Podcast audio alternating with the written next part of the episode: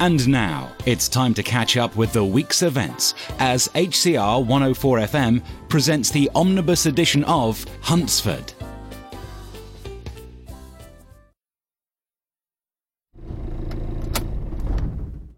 Heather, come in. Charlotte, thank you. Thank you so much.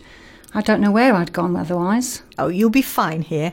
We'll always help out when someone's in trouble. I'll put the car away once you're inside. And thank you so much, Raymond. Is that all your luggage, Heather? That's it. All borrowed from Camilla. I only had my coat and shoes when I left. I'll collect your own coat tomorrow. Didn't want to wait outside Carmella's too long. You collected Heather right outside Carmela's. I love it when a plan comes together. Waited till it was dark, pulled up outside, then Carmela lets Heather out, wearing one of her coats, straight in the back of the car, threw the bag in and off. Raymond thought I should lie down on the back seat with a blanket over me. And that wouldn't have looked in the least suspicious. Raymond, you watch too many spy dramas. I don't think Nick's camped outside with binoculars. He was being careful. Thank you, Raymond.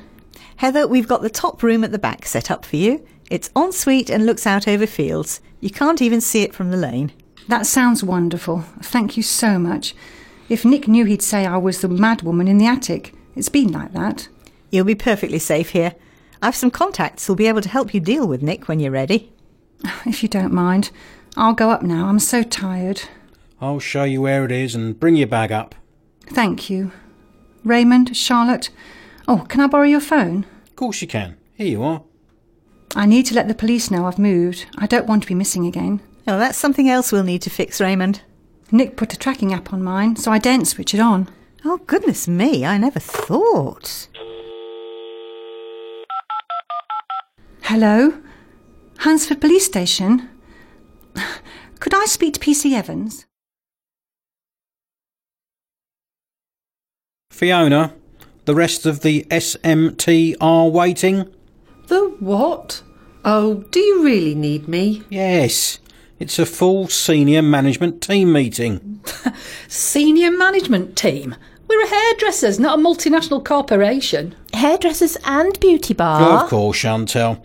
Now, Alison, we have expanded considerably in the last few months and, well, it's getting a bit disorganised. So I've brought the senior staff together to make sure we're all singing from the same hymn sheet. Hmm.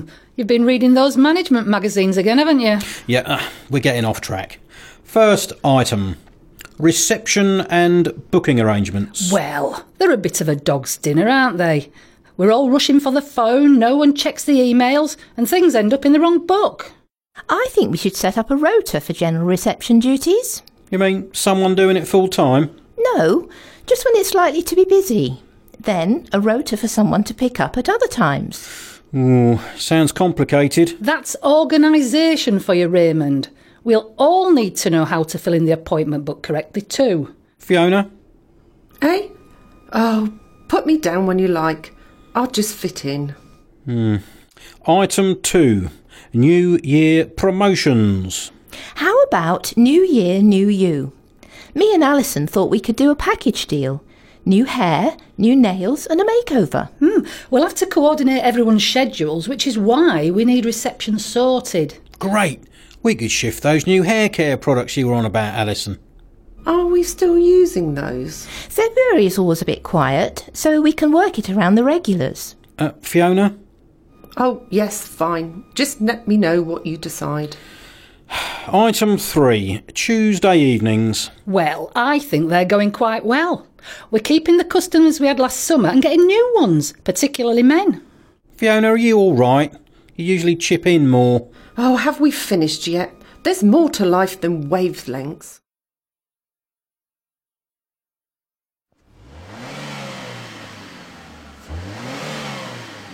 There you are, Adam. Service, MOT, no problems at all. You might want to check your rear tyres in about three months, but it's all clear. So what's the damage? 79.95. Not bad, Bob. Card okay? Yeah, thanks. There's your paperwork and the logbook's in the car. What's with the poster? Have you seen my wife? Huh, it's usually have you seen my cat? Hi, Dad. Adam, Yeah, one of our customers asked if he could put it up. His missus has done a bonk. I'm not sure we should leave it up. If she doesn't want to be found, she won't be. I know her. It's Heather Green, isn't it? Her husband's Nick Green. Aye, that's the man. She just upped and off around Christmas. Never gave a hint anything was wrong, apparently. He's worried sick. Mm, That happens a lot. Everything's fine, and suddenly she vanishes. Doesn't it, Dad? Robbie. So no one knows why she left or where she is. Luke, sorry, Adam. I forgot about your Sandra. Ah, don't worry, Bob. It's been a year now. Who knows what's going on in a woman's mind, eh? Foot and they're off. Yeah, and I reckon someone knows where she is, 'cause the police aren't asking questions anymore. Morning. If you need your hair cutting, Mario's booked up. If it's urgent, I can ask Raymond. I'm actually looking for my wife, Heather Green. I believe she gets her hair done here. She isn't here. Could I uh, speak to your manager, please? It's my job to watch reception. I see everyone who comes in, and I'm telling you, she isn't here. I'd still like to speak to your manager. Uh, is there a problem, Jordan? This man does not believe me that Mrs. Green isn't here. I'll deal with this. Will you finish Mrs. Marshall's blow dry, please? I'm afraid Jordan is right. Your wife's not here, But it clearly said on our planner that she had an appointment today. as it did in our appointment book, but she hasn't turned up. Well, did she ring to say why? No, we haven't heard from her. That's what the police just don't understand. That's not like Heather. Would she usually cancel? Well, of course she would. The police may say Heather is safe, but she's not behaving rationally. Ah, Raymond. Oh, hello, Nick. Raymond, have you any idea where Heather might be? She was supposed to be here today. Sorry, Nick, I can't help you. She's, um, she's not one of my clients. Would any of the staff know? I mean, women tell their hairdressers things, don't they?